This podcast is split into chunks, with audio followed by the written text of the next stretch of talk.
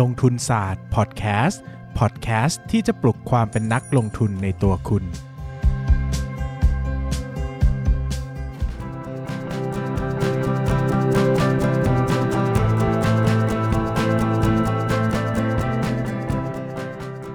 สวัสดีครับ ยินดีต้อนรับเข้าสู่รายการลงทุนศาสตร์พอดแคสต์รายการที่จะชวนทุกคนพัฒนาความรู้ด้านการเงินและการลงทุนไปด้วยกัน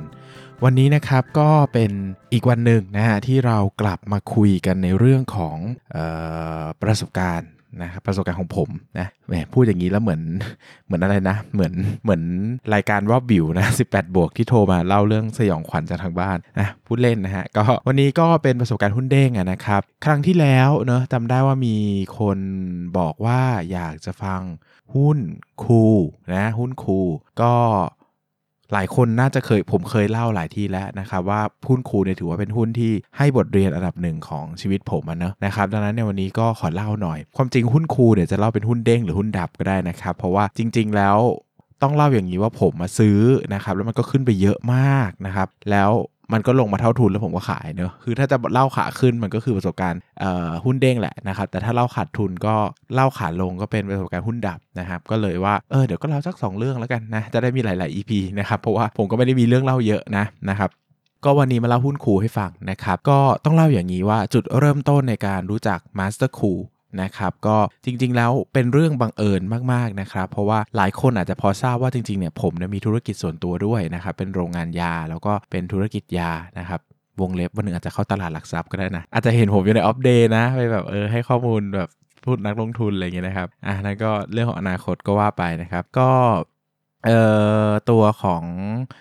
ครูเนี่ยนะครับก็ เจอโดยบังเอิญ เพราะว่าผมเนี่ยถูกเชิญนะฮะให้ไปเข้าร่วมสัมมนาเหมือนการนำหุ้นเข้าตลาดหลักทรัพย์นะครับสำหรับบริษัทเล็กๆ คือ ตอนนั้นเนี่ยก็จะเป็นโบรกเกอร์นะครับโบรกเกอร์หนึ่งเขาก็เหมือนทำมามองหาธุรกิจที่มีขนาดพอสมควรเลยแหละที่จะที่จะนำเข้าตลาดหลักทรัพย์นะครับ เพราะว่าหลายคนก็จะพอทราบว่างานของ investment bank banking เนี่ยนะฮะมันมันมันไม่ได้มีแต่ฝั่งของ การลงทุนอย่างเดียวนะครับ มันก็ไปโคกับจริงๆ investment banking เนี่ยก็คือการวานิชนกิจนะครับ คือการบริหารการเงินการลงทุนให้กับบริษัทนะครับ ส่วนหนึ่งก็คือการนำเข้าตลาดหุ้นนะฮะก็จะมีแบงก์หรือว่าโบรกเกอร์ที่เขาก็มาจัดสัมมนาอะไรเงี้ยนะครับ แล้วก็ก็ชวนไปนะครับ ก็พอดีเป็นทำธุรกิจเนะเขาก็เลยชวนไปเพราะว่าเพื่อจะมีโอกาสนำเข้าตลาดหุ้นได้นะครับ ส่วนตัวผมเองก็มีความสนใจ เพราะว่าถ้าเอาจริงๆเนี่ยก็มองภาพเหมือนกันว่าวันหนึ่งก็อยากเอาหุ้นเข้าตลาดหลักทรัพย์นะครับ เพราะว่าวันหนึ่งถ้า รุ่นต่อไปของคือธุรกิจทุกวันนี้ที่บ้านผมเป็นกงสีเนาะมันก็จะทำงานด้วยกันนะครับเริ่มจากรุ่นแม่นะครับแล้วก็รุ่นผมแล้วก็จะมีรุ่นต่อไปเนาะคือผมเนี่ยก็ไม่อยากจะฟิกใช่ว่าแบบโอ้ยรุ่นต่อไปคือคุณต้องทำธุรกิจนี้ต่อไปนะอะไรอย่างเงี้ยนะครับวันหนึ่งถ้าเขาไม่อยากทำหรือเขามีชีวิตมีความฝันอย่างอื่นเนี่ยการจ้าง CEO มืออาชีพเนี่ยก็น่าจะตอบโจทย์ที่สุด แล้วก็ใช้วิธีการแบ่งการถือหุ้นไปนะครับแล้วก็ให้คนอื่นบริหารแล้วเราก็ได้สัดส่วนในการถือครองหุ้น แล้วก็เป็นกรรมการบริษัทไปอะไรเงี้ยนะครับ ก็สนใจแล้วก็อยากเห็นภาพอนาคตตรงนี้นะครับแล้วก็ส่วนหนึ่งก็มองว่าด้วย potential ด้วยอะไรต่างๆเนี่ยก็คิดว่าบริษัทตัวเองเนี่ยก็คุ้มค่าที่จะมาฟังนะครับคนที่พูดในวันนั้นเนี่ยก็มี หลายคนนะฮะ จริง ๆ แล้วผมตั้งใจจะไปฟังบริษัทหนึ่งด้วยก็คือ ผู้บริหารของบริษัทตอนนั้นตาม iLink กับ iTel อยู่นะครับ ก็เขาจะมาพูดด้วยอะไรเงี้ยนะครับ ก็สนใจนะครับ สนใจก็คิดว่า เอ้ย เออ เดี๋ยวไปถามเรื่องการลงทุนบ้างดีกว่า เพราะตอนนั้นตามหุ้น iTel อยู่นะครับ หุ้น iTel ตอนนั้นดังมาก แต่พอไปถึงจริงนะครับ ผู้บริหาร iTel เนี่ยไม่มานะครับ ก็ ก็จะเหลือ เออก็จะเหลือตัวของพี่ นพชัยวีรมานนะครับ หรือว่าหุ้นคูเนี่ยมาพูดแค่คนเดียวจากตอนแรก จากตอนแรกเนี่ยจะเป็น2 2คนเนอะนะครับ ก็จะเหลือคนเดียว ก็ ก็ตอนนั้นก็ ผิดหวังนิดๆนะฮะหมายถึงว่าเราก็เออหมายถึงว่าตอนแรกเราเรากะว่าเราจะได้ 2 อย่างนะครับหมายถึงว่าก็ได้คุยผู้บริหารด้วย แล้วก็จะได้ความรู้ด้วยนะครับแต่มันก็ได้แค่อย่างเดียวคือได้ความรู้เนอะก็ตอนนั้นไม่ได้สนใจ MasterKool เลยครับเพราะว่ามันเพิ่งเข้าตลาดหุ้นแล้วหุ้นเรางบการเงินมันก็ไม่ดีนะนะครับงบการเงินมันก็ขาดทุนนู่นนี่นั่น ผมก็ไม่ได้สนใจ market cap ก็เล็กลงทุนยากด้วยนะครับหุ้นแบบนี้ผมsize sizing ของพอร์ตผมเนี่ยมันเข้ายากนะครับแต่พอไปฟังแล้วเนี่ยก็เออชอบเนอะหมายถึงว่า 1 คือเขาเป็นผู้บริหารที่บ้านๆมาก บ้านมากก็คือขับรถในราคาที่ถูกกว่ารถผม เออคือเขาเป็นคนที่เออจริง ๆ มีเงินเป็นหลักร้อยล้านนะ แต่เขาใช้เงินไม่ได้ดูแพงนะครับแล้วด้วยออฟฟงออฟฟิศก็ดูธรรมดามาก เรื่องเล่าต่างๆ เขาคือดูแล้วเขาเป็นคนที่ทำธุรกิจจริง ๆอะ่ะหมายถึงว่าอะไรดีเขาก็บอกว่าดีอะไรไม่ดีเขาก็บอกว่าไม่ดีเขาก็พูดขึ้นมาเลยนะว่าแบบเออเนี่ยแบบ ตอนจะเลือกเออตอนจะเลือกบริษัทเข้าตลาดหุ้นก็เลือกดีๆนะหมายถึงว่าเลือก investment banker อะไรเงี้ยเพราะเหมือนตอนแรกเขาเลือกแล้วเขามีปัญหา มันเขาเสียเงินไปเยอะแต่มันทำไม่ได้อะไรเงี้ยเขาก็บ่นนู่นนี่นั่นคือเขาเป็นคนตรงๆมาก แล้วก็ดูแบบ ถ้าเอาถ้าเอาความเห็นผมนะเขาก็จะดูเหมือนเป็นแบบผู้ใหญ่แบบ บ้านๆอะคือคำว่าบ้านๆเนี่ยคือคือไม่ใช่แง่ลบนะครับ เป็นผู้ใหญ่ที่สไตล์แบบตรงไปตรงมา จริงใจอะเออดูแบบดูไม่ได้มีแบบว่า เหมือนว่าฟังเขาเราไม่ต้องตีความเยอะ หมายถึงว่าเราไม่ต้องมาคิดว่าเขาพูดประโยคนี้ เพราะว่าเขาคิดจริง ๆ หรือว่าเขากำลังจะต้องการล่อลวงอะไรเราหรือเปล่า คือคุณนพชัยวีรมาเนี่ยเป็นคนที่ดูเป็นแบบคนที่ตรงไปตรงมา คืออะไรไม่ตอบก็ไม่ตอบนะครับเขาในเชิงความโปร่งใสของบริษัทเนี่ยค่อนข้างดีมากเลยนะ คือเจอต่อหน้ายังไง ก็เจอรับหลังก็อย่างนั้นนะครับ คือไปเจอที่ออฟเดย์พูดยังไง ไปเจอที่ในประชุมหรือไปเจอนอกรอบเนี่ยก็พูดอย่างนั้นเนอะไม่เคยให้เป้าไม่เคยให้อะไรนะครับ ก็คือให้เป้าเป้าหมายรายได้เนอะแต่ก็ไม่เคยบอกว่างบไตรมาสน่าจะเป็นเท่าไหร่อะไรเงี้ยนะครับทั้งทั้งที่เจอบ่อยมากนะครับ ช่วงหนึ่งก็เป็นคนที่มีความโปร่งใสประมาณนึงเลยแหละนะครับ แล้วดูแล้วโอเคเลยนะครับ คราวนี้เรื่องราวมันเกิดขึ้นว่าปีนั้นนะมันปี 2015 มั้งนะถ้าจำไม่ผิดหนึ่งหรือ 16 ไม่รู้ว่าจำไม่ได้นะครับ มันร้อนมากนะครับ ประเทศไทยที่มันร้อนแบบร้อนเหมือนซ้อมตกนรกกันนะครับ คือแบบโอ้โหแบบสงกรานอะสงการจำได้ว่าตอนนั้นสงการเกือบ40 องศามันถ้าจำไม่ผิดคือร้อนแบบร้อนนรกมากคือแบบโอ้โหแบบ คืออิชูเรื่องความร้อนนี่เป็นปัญหาใหญ่มาก เพราะตอนนั้นมีเอลนินโยนะครับ แล้วก็เหมือนทุกคนอะไม่ได้เตรียมตัวมากับหน้าร้อนนี้ คือมันร้อนแบบร้อนมากในรอบ หลายปีอะเหมือนคนก็ไม่ได้เตรียมใจเตรียมตัวไว้นะครับแอร์กับพัดลมเนี่ยขายดีมาก ดีแบบถล่มทลายนะครับโอ้โหหุ้น HomePro ตอนนั้นขึ้นเยอะมากเพราะว่าแอร์ขายดีมากนะครับก็กลายเป็นว่าหุ้นพัดลมไอเย็นนะครับก็คือ MasterKool เนี่ยพัดลมไอเย็นก็ขายดีมากเหมือนกันนะครับเพราะว่ามันร้อนมากนะครับแล้วคนก็พัดลมไอเย็นเนี่ยมันก็จะเป็นคือมันจะเป็นเหมือนพัดลมเป็นตู้ๆอะมันคล้ายๆแอร์เคลื่อนที่นะแต่มันจะเป็นตู้ๆเป็นพัดลมนะครับแต่มันจะมี ความเย็นเหมือนแอร์ เออ มันใช้แบบไอ้น้ำนะครับ แต่มันก็จะไม่ต้อง แต่มันจะไม่เปลืองไฟแบบแอร์ คือเป็นพัดลมที่เย็นอย่างแอร์ แต่ไม่เปลืองไฟแบบแอร์นะครับ แต่แอร์เนี่ยต้องไปอยู่ในห้องปิด แต่พัดลมไอเย็นต้องอยู่ในห้องเปิดนะครับ เพราะว่าถ้าอยู่ในห้องปิดมันจะไม่เย็นอะไรประมาณนี้นะครับ ราคามันก็จะมาตัวละสองสามพันอะ แต่ถ้าเป็นคุณซื้อแอร์แบบเคลื่อนที่ที่มันลากได้ตัวละแบบเป็นหมื่นอะไรเงี้ยนะครับ พัดลมไอเย็นก็กลายเป็น choice หนึ่งที่คนสนใจซื้อกันขึ้นมาในปีนั้นนะครับ แล้วก็คู่แข่งสำคัญในตลาดก็คือฮาตาริเนี่ยก็ไม่ได้เตรียมตัวมา มาขายเหมือนกัน เพราะว่ามันก็ขายแบบ คือไม่มีใครคิดว่ามันจะขายดีขนาดนั้นนะครับ ก็เรื่องราวเนี่ยมันก็ผมก็ไปสะดุดนี่เป็นต่อมเอต่อมเอของผมสั่นเมื่อเมื่อคุณนพชัยวีรมานบอกว่า ปีนี้ตั้งเป้าโต 40%นะครับ ถ้าย้อนกลับไปดูงบนะ ถ้าย้อนกลับไปดูงบนะ อ๋อ ปี 2016 เมื่อกี้ผมปี 2015 นะครับ เนี่ยคือรายได้รวมของเขาเนี่ยประมาณ 600 ล้าน ตีกลมๆ เลยนะ แล้วเขาบอกว่าตั้งเป้าจะโตประมาณ 40%นะครับ 40%เอ่อ ก็แบบผมก็ดูนู่นดูนี่นะครับ แล้วก็ เออ6 6 4 24 นะครับ ก็ประมาณ 840 ล้านอะไรเงี้ยนะครับ แต่เขาก็ ยอดอะมันดูน่าจะดีกว่านั้นนะครับผมก็เออเออแบบก็เขาบอกว่าจะโตประมาณ40%อะไรเงี้ยนะครับผมก็เออเออแบบอะนะครับผมงั้นเดี๋ยวผมขอคือไปพูดพอดแคสต์นะก็ขอ valuation ง่ายๆ แล้วกันว่า สมมติว่ามันตีโต 50%อะไรเงี้ยนะครับ ก็โตจาก 600 ล้านไปเป็น 900 ล้านเออประมาณนี้นะครับ แล้วก็ตัวของกำไรขั้นต้นเนี่ยเขาจะอยู่ที่ประมาณ 33%นะครับ 33%ก็ประมาณสักเออ 900 ล้านก็เหมือน1ใน3อะก็คือ 300 ล้านเนอะนะครับแล้วก็ตัวค่าใช้จ่ายในการขายและบริหารเนี่ยเขาค่อนข้างเขาบอกว่าเขาจะพยายามฟิกให้คงที่นะครับก็เขาก็ฟิกอยู่ที่ปีที่แล้วมัน 200 ล้านอะเออปีนี้ก็น่าจะ 200 ล้านก็ตีไปตีมาก็ก็สักประมาณกำไรน่าจะประมาณร้อยล้านนะครับ คือผมมาจำไม่ได้นะรายละเอียดเนี่ยผมจำไม่ได้ว่าเขาบอกจะโต 40%หรือตีโต 50%นะ อันนี้ก็ก็ให้ย้อนกลับไปฟังเอากันเองแล้วกันนะครับ เอาคร่าวๆว่าตอนนั้นผม valuation อย่างนี้นะครับ เพราะว่าประเด็นอะประเด็นอะนะครับ เพราะว่า ประเด็นคือของที่โฮมโปรมันหมดเออสมมติว่าเราเนี่ยบอกว่าเราจะโต 40 สมมติเราจะบอกว่าเราจะโต 50%หลักการของผู้บริหารคือเขาจะเตรียมของเขาต้องเตรียมของไว้เผื่อขายให้ได้โต 50%ถูกไหมสมมติเขาบอกว่าจะโตเป็น 900 ล้านอย่างเงี้ยแต่ของเขามีพอขายทั้งปี 800 ล้าน แล้วเขาจะไปตั้งเป้าโต 900 ได้ยังไงปะแปลว่าถ้าเขาพูดว่าเขาจะโต 900 ล้านเนี่ย แปลว่าเขาจะต้องมีของที่ขายเพียงพอจะให้ยอดขายไปถึง 900 ล้าน ถูกต้องไหมครับ ซึ่งเวลาเราคิดแบบนี้เนี่ย เราจะต้องคิดเผื่อด้วยว่า ไอ้ของเนี่ยเขาต้องเตรียมเผื่อยอดขายไปอีก คือเขาไม่ได้เตรียมมา 900 ล้านพอดีเป๊ะ เพราะว่าเขาก็ต้องคิดถึงว่าของจะหมดไหม ของจะอยู่ในต้องมีของตั้งโชว์อยู่ในห้างไหมในที่นู่นที่นี่ไหมหรือมันจะไม่ได้อยู่แบบ มันจะไม่ได้ forever นะครับ หมายถึงว่ามันก็มันไม่ได้หมดปุ๊บ ฉันได้ 900 แล้วฉันเลิกขายเลย มันก็ต้องมีของที่หมุนขายด้วยอะไรเงี้ยนะครับ ดังนั้นเนี่ยจริง ๆ คือของมันต้อง over โอเวอร์ของเป้าหมายไปอีก ซึ่งของที่มันอยู่ตามห้างในปีนั้นอะที่ผมลงทุนอะมันหมด มันหมดแปลว่าโอกาสสูงมากๆ ที่จะมีด เป้าหมายอะจะถึงเป้าหมายนะครับซึ่งตัวของเป้าหมายเนี่ยมันสูงมากคือประมาณ 900 ล้านนะตีกลมๆ ซึ่งมันจะได้กำไรประมาณ 100 ล้าน ในขณะที่ปีที่แล้วอะปี 2015กำไรเขา8ล้านเองอะเออถ้าเขาโตเป็น100 ล้านนี่คือโตแบบมหาศาลนะครับ ซึ่งตอนนั้นอะหุ้นมันอยู่ที่ประมาณสัก 1.8 บาท 1.8 บาทนะตีเป็น Market Cap สักประมาณ 800 ล้าน 900 ล้านประมาณเนี้ยนะครับ คือเขามีทั้งหมด 408 เอ่อ 480 ล้านหุ้นนะครับ ดังนั้นเนี่ยมันก็จะประมาณ คือหมายถึงว่าถ้า 2 บาทก็เกือบเกือบพันล้านประมาณนี้นะครับ ก็ 1.8 ก็สักประมาณสัก 900 ล้านอะไรเงี้ยนะครับ ผมก็เห็นแล้วก็เออว่ะ สนใจมากก็ฟังในห้องเลยนะ แล้วก็อ่านแกะเปิดงบการเงิน แกะงบดุลอ่านหมายเหตุประกอบงบการเงินอ่านเรื่องราวของ MD&A ไตรมาสก่อนๆก็เจอว่าเอ้ยเขาขาดทุนค่าเงินเยอะเนอะแต่เขาก็มีการ manage เรื่องของเรื่องของเขาเรียกว่าอะไรล่ะ เรื่องของอัตราแลกเปลี่ยนโดยการทำสัญญาซื้อขายล่วงหน้าเลยก็ว่าไปนะผมเห็นแล้วก็เออ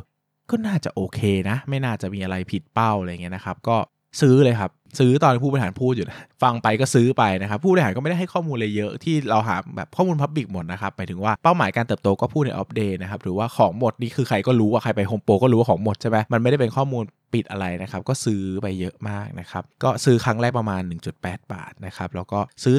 ซื้อถั่วเฉลี่ยเพิ่มเรื่อยๆนะครับจนกระทั่งหุ้นนะฮะขึ้นไปสูงสุดประมาณ 8 บาท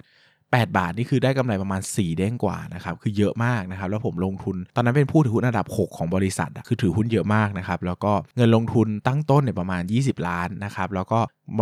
มูลค่าหุ้นทั้งหมดเนี่ยขึ้นไปสูงสุดประมาณ 50 ล้านนะครับก็มันก็ถั่วไปเรื่อยๆเนื้อมันขึ้นมา4เด้งแต่จริงก็มีซื้อระหว่างทางเพิ่มอีกนะครับก็กลายเป็นว่าเป็นหุ้นที่ให้ผลตอบแทนดีมากๆนะครับดีสุดๆเลยอะเอาง่ายๆนะครับแล้วก็ มันมาจากการ valuation จริง ๆอะ่ะ เออ มันแบบ คือตัวเนี้ยผมจะพูดว่ามันไม่ดวงนะ คือหลายตัวผมก็จะบอกเอ้ย มันมีความดวงเนอะตัวเนี้ย มันก็ไม่รู้เหมือนกันว่าได้มาได้ยังไง แต่ครูเนี่ยไม่ดวงนะ หมายถึงว่าตอนซื้อที่กำไรเยอะๆ เนี่ยก็ไม่ดวงนะ เพราะ valuation มา ส่วนตอนขายที่ไม่เหลือกำไรเลยเนี่ย ก็ไม่ดวงเหมือนกัน เพราะว่ามันก็ valuation ตอนขายเหมือนกันอะ คือเราก็ไม่ได้ เอ้ย ขายดีกว่า อะไรเงี้ยนะครับ ก็ตอนนั้นถือว่าความรู้ด้านการลงทุนค่อนข้างจะ solid มากเนะมันลงทุนมาเกือบ2 ปีแล้วอะนะครับ ก็ค่อนข้างจะนิ่งแล้วก็ใช้ ตรกกะในการลงทุนค่อนข้างจะเนี้ยบนะครับ ถึงแม้ว่าก็ต้องยอมรับว่ารายเอ่อกำไรก็อาจจะไม่ได้แบบไม่ได้กำไรอะ่ะแต่ถือว่าวินัยถูกผมโอเคอะไรเงี้ยคิดก็ย้อนกลับไปก็ไม่ได้เสียใจอะไรนะนะครับ ก็ผ่านไปแล้วก็ผ่านไปอะไรเงี้ยนะครับ แต่ก็จะเล่าว่าเออมัน valuation แค่นั้นเองอะนะครับหลายคนที่บอกว่าเอ้ยที่ผมพูดไปเมื่อวานใช่ไหมเรื่องเกี่ยวกับจุดคุ้มทุนเนี่ยผมก็อย่างนี้เลยครับ ผมเพราะว่าธุรกิจซื้อมาขายไปแบบ master cool เนี่ยเราสามารถให้ cost of goods sold เนี่ยเป็น variable cost ได้เลย แล้วก็ตัวของเอ่อเอ่อ selling expense and administration expense เนี่ยผมก็ให้เป็น fixed cost ได้เลยนะครับดังนั้นเนี่ย มันประมาณปีที่แล้วอะปี 2015เนี่ยมันเหมือนประมาณจุดเบรกอีเวนต์อะนะครับแล้วพอมาโต 2016 แล้วได้มาโต 50%อย่างเงี้ยมันก็แบบเป็นจุดที่กำไรจะเติบโตดีที่สุดกำไรมันเลยโต 10 เท่าไงนะครับพอโต 10 เท่าปุ๊บโอ้โหหุ้นมันไม่มันหุ้นมันไม่ได้หวังขนาดนั้นอะใช่ไหมครับเพราะว่าเออก่อนหน้านี้กำไรมัน 8 ล้านเองใช่ไหมครับถ้าถ้ามันราคาหุ้นมันเออ ถ้าไอ้กำไรมัน8ล้านใช่ไหมราคามูลค่า Market Cap มันประมาณ 800 ล้านโห PE มันร้อยนะ ตอนผมซื้อ PE ร้อยนะครับ แต่ตอนที่ประกาศงบปีนั้นจบแล้วอะ PE ตอนราคาที่ต่ำซื้อคือต่ำสิบนะ PE ประมาณ 8 9 เท่าเองอะนะครับ ดังนั้นเนี่ยก็โดยภาพรวมแล้วก็ถือว่า เออ เป็นตัวที่ valuation ซื้ออย่างนี้เลยอะก็เนี่ยครับ ซื้ออย่างเงี้ยผมทวนอีกรอบนะครับ ก็ตอนนั้นเหมือนเป้าเขาจะโต 50%มั้งผมยึดเลขนี้แล้วกันเนอะเพราะผม valuation แบบนี้ผมก็จำไม่ได้เหมือนกันนะครับ ปี 2015เนี่ยเขาอยู่ที่ 600 ล้านนะครับโต 50%ก็คือโตขึ้นมาเป็น 900 ล้านนะครับ900 ล้านเนี่ยก็คือเอ่อ เป็นกำไรขั้นต้นสัก 33%ก็คือ 1 ใน 3 อะ ก็หักมาก็เหลือ 300 ล้านนะครับ แล้วก็ตัว fixed cost ก็คือตัวค่าใช้จ่ายในการขายและบริหารประมาณ 200 ล้านนะครับ ก็หักออกไปนะครับ ก็จะเหลือกำไรสุทธิประมาณ 100 ล้านนะครับ100 ล้านเนี่ยก็เอาไปคำนวณ PE ได้เลยนะครับ ซึ่งผมก็ตอบได้ยากเหมือนกันว่าซื้อมาขายไปแบบ MasterKool เนี่ยควรจะ PE เท่าไหร่ แต่ผมว่า PE 9 PE 8มันถูกอะ เออ มันถูก แล้วก็เงินปันผลก็น่าจะโอเคเลยอะไรเงี้ยนะครับ ถ้าคิดเงินปันผลปีนั้นก็น่าจะได้สักประมาณ4-5%อะไรเงี้ยนะครับ ผมก็คิดว่าเอ้ยมันมันดูถูกนะหมายถึงว่าถึงประกาศมาหมด PE 8 PE 9 แล้วหุ้นไม่ขึ้นเลย แต่ผมคิดว่าหุ้นก็ไม่น่าลงอะเอาง่ายๆนะ หมายถึงว่ามันก็ไม่น่าลงไปต่ำกว่านี้แล้วนะ PE มันก็8ก็8เท่า 9 เท่าเลยนะ ความจริงธุรกิจซื้อมาขายไปก็คือค้าปลีกนะครับมันก็ไม่น่าจะถูกขนาดนั้นถ้าเทียบกับอุตสาหกรรมอะแต่ผมก็อะผมก็คิดว่าน่าจะขึ้นอีกสักเด้งหนึ่งในประมาณนี้ครับแต่จริงๆแล้วมันขึ้นไป4เด้งก็ถือว่าว่าเยอะนะครับแต่ก็ก็เป็นประสบการณ์นะครับ เดี๋ยว episode อาทิตย์หน้าเดี๋ยวผมคงจะมาเล่าครึ่งหลังนะครับ อันนี้คือครึ่งแรกที่ประสบความสำเร็จเนอะหุ้นขึ้นไปสี่เด้งนะครับเดี๋ยวครึ่งหลังผมจะมาเล่าตอนที่มันลงจาก 8 บาท จนผมไม่เหลืออะไรเลย หรือประสบการณ์หุ้นดับในตัวนี้ของผมเนี่ยมันเกิดอะไรขึ้นนะครับแล้วก็ผมมีวิธีการตัดสินใจอย่างไรได้บ้าง แล้วก็มันสอนอะไรบ้างให้ผมได้เรียนรู้นะครับ สำหรับวันนี้เนี่ยก็น่าจะมีเนื้อหาประมาณนี้นะครับผมก็พยายามจะให้เห็นภาพว่าเฮ้ยจริง ๆ แล้วการ valuation มันใช้ได้จริง ๆ นะ แล้วก็หลายคนที่ใช้แล้วอาจจะรู้สึกว่ามันไม่ มันดูเหมือนใช้ไม่ได้ เพราะว่าคือหุ้นที่เราถืออะราคามันใกล้เคียงกับ valuation มาก หรือว่าราคามันใกล้เคียงกับมูลค่ามาก เวลาตัดสินใจมันจะตัดสินใจยากไง เพราะแบบมันไม่ได้โอ้โหต้องซื้อแน่หรือต้องขายแน่ๆเนอะแต่บางตัวในบางโอกาสอะนะครับอย่างปูตอนที่ผมซื้อหรืออย่างตอนโควิด -19 อย่างเงี้ยหุ้นมันถูกกว่ามูลค่ามากๆจนเราสึกว่าเฮ้ยยังไงราคานี้ก็ต้องซื้ออะมันจะตัดสินใจง่ายมากนะครับดังนั้นเนี่ยก็ การลงทุนมันก็มีดวงด้วยส่วนหนึ่งอะนะเพราะว่าก็ต้องพูดกันตรงๆ เพราะว่าเออเราควบคุมตลาดไม่ได้พอเราควบคุมตลาดไม่ได้เราไปบังคับให้ราคาหุ้นมันถูกมันแพงไม่ได้เนอะมันก็ต้องมีดวงระดับหนึ่งว่าเราต้องเจอหุ้นในวันที่มันถูกด้วยมันถึงจะคุ้มค่าสำหรับเรานะครับก็กลายเป็นเรื่องราวที่อยากจะฝากไว้ว่าคิดว่าน่าจะได้ประโยชน์สำหรับคุณผู้ฟังนะครับว่า ดยเฉพาะอย่างยิ่งคนที่รู้สึกว่า valuation ยากไม่ยากเลยอะ่ะคือผมทดใส่กระดาษในห้องเรียนแล้วก็ในห้องสัมมนาก็มีกระดาษที่ทด ผมก็ทดแล้วก็ได้คำตอบเลย เปิดหุ้นดู Market Cap ก็รู้เลยว่าถูกหรือแพงก็ไม่ได้มีอะไรที่ซับซ้อนนะครับถ้าเอาง่ายๆคือว่าถ้าหุ้นน่ะมันง่ายอะ่ะหมายถึงว่าถ้าหุ้นมันแบบแบเบอร์อะหุ้นมันไม่ค่อยมีอะไรมันก็ง่ายนะครับ แต่ถ้าหุ้นมันยากมันก็ยากมันก็มีรายละเอียด detail มากมายแหละ แต่ก็บอกว่าเฮ้ยมันไม่ได้ยากขนาดถึงขั้นที่เราจะทำไม่ได้นะนะครับมันก็ มันก็มีโอกาสนั่นแหละนะครับ ก็ต้องพยายามตามหาเนอะผมก็ได้หุ้นเด้งเนี่ยก็ผ่านเป็นปี 2 ปีนะ มันก็ไม่ได้แบบ โอ้โห เข้าตลาดมาวันแรกแล้วฉันก็เด้งเลยนะครับ อ่านหนังสือ valuation วันนี้พรุ่งนี้เจอหุ้นถูกซื้อปุ๊บเด้งปั๊บ คือมันไม่ได้มันไม่ได้ shortcut ขนาดนั้นนะครับ เพราะว่าอย่างที่ผมเล่าเนี่ยนะครับประสบการณ์ลงทุนของผมทั้งเด้งทั้งดับอะไรเงี้ยนะครับก็ต้องยอมรับว่าผมลงทุนในตลาดมาเข้าปีที่ปีที่ปีที่ 6 แล้วนะครับ จะเข้าปีที่ 6 แล้วก็มันนานเนอะนะครับมันนานแปลว่าจริงๆแล้วเนี่ยหกปีอะมันกี่กี่วันอะสองพันกว่าวันนะใช่ไหมครับมัน 2,000 กว่าวัน คือมันผ่านอะไรมาเยอะมากนะครับ แต่สิ่งที่เล่าคือจับเรื่องที่มันเล่าได้มาเล่าไงใช่ไหมผมก็ไม่ได้เล่าทั้ง 2,000 วันใช่ไหมว่าวันที่ 1 ผมซื้ออะไรบ้างวันที่2ซื้ออะไรบ้างผมก็เล่าในวันที่มันเป็น topic ที่คนฟังจะได้ประโยชน์เนอะมันก็เลยอาจจะดูแบบเฮ้ยทำได้จริงหรอ ง่ายหรอยากหรออะไรเงี้ยนะครับมันก็เป็นคำถามที่ ที่น่าตั้งใช่ไหมแต่มันก็จะบอกว่าเฮ้ยจริง ๆ มันต้องใช้เวลาเหมือนกันนะ ในการศึกษาความรู้ต้องใช้เวลาในการ turn pro ในพยาในการพยายามทำความเข้าใจมันจริงๆอะนะครับมันไม่ได้แบบมันไม่มีจอกศักดิ์สิทธิ์นะครับ การลงทุนมันไม่มีจอกศักดิ์สิทธิ์ที่คุณเข้ามาในตลาดหุ้นแบบนี้ คุณเรียนแบบนี้ อ่านหนังสือแบบนี้ 3 เดือนคุณประสบความสำเร็จ มันไม่ง่ายขนาดนั้นนะครับเพราะว่าการลงทุนมันก็เหมือนอาชีพอาชีพหนึ่งเลยนะ ที่คุณจะหาเงินได้นะครับ แล้วก็ในระยะสั้นการลงทุนเป็น zero sum game นะครับ ดังนั้นเนี่ยถ้าคุณหวังจะประสบความสำเร็จระยะสั้นเนี่ย คือคุณต้องเก่ง กว่าคนอื่นมากๆ ฉลาดกว่าคนอื่นมากๆ แล้วก็เดาทางตลาดเก่งกว่าคนอื่นมากๆ คุณถึงจะได้เงินเนาะดังนั้นเนี่ยถ้าคุณไม่ได้อยากเล่นใน zero sum game หรือไม่ได้คิดว่าคุณจะเก่งกว่าทุกคนขนาดนั้นเนี่ยก็ต้องเล่นใน in the long run เพราะว่า in the long run แล้วเนี่ยเอ่อตลาดหุ้นเป็น positive sum game เนอะถ้ากำไรบริษัทเติบโตนะครับ ดังนั้นมันต้องใช้เวลาใช้ความทุ่มเท ใช้ความรักที่จะอยู่กับมันนะครับ มันอาจจะไม่ได้แบบโอ้โหไม่ได้วันนี้ หย่อนเมล็ดลงไปแล้ว3วันขึ้น อาจจะใช้เวลา 1 ปี 2 ปี 3 ปี แต่มันคุ้มค่านะครับมันคุ้มค่าที่จะรอคอย เพราะว่าการลงทุนเปลี่ยนชีวิตได้จริงๆนะครับถ้าเราพยายามกับมันมากเพียงพอ ดังนั้นก็ก็ฝากไว้แล้วกันนะครับสำหรับใครบางคนที่รู้สึกว่าเฮ้ย valuation ได้จริงหรอ ลงทุนได้จริงหรออะไรเงี้ยนะครับก็ ก็ทำได้นะครับ ผมก็ทำได้แหละเออผมก็ไม่รู้คนอื่นเขาทำได้ไหมนะครับ แต่ผมมาทำได้นะครับ ก็ก็ก็ฝากไว้เป็นไอเดียแล้วกันนะครับสำหรับวันนี้ก็ขอบคุณทุกคนมากนะครับ เดี๋ยวพรุ่งนี้เจอกันใหม่กับลงทุนศาสตร์พอดแคสต์ครับ สวัสดีครับ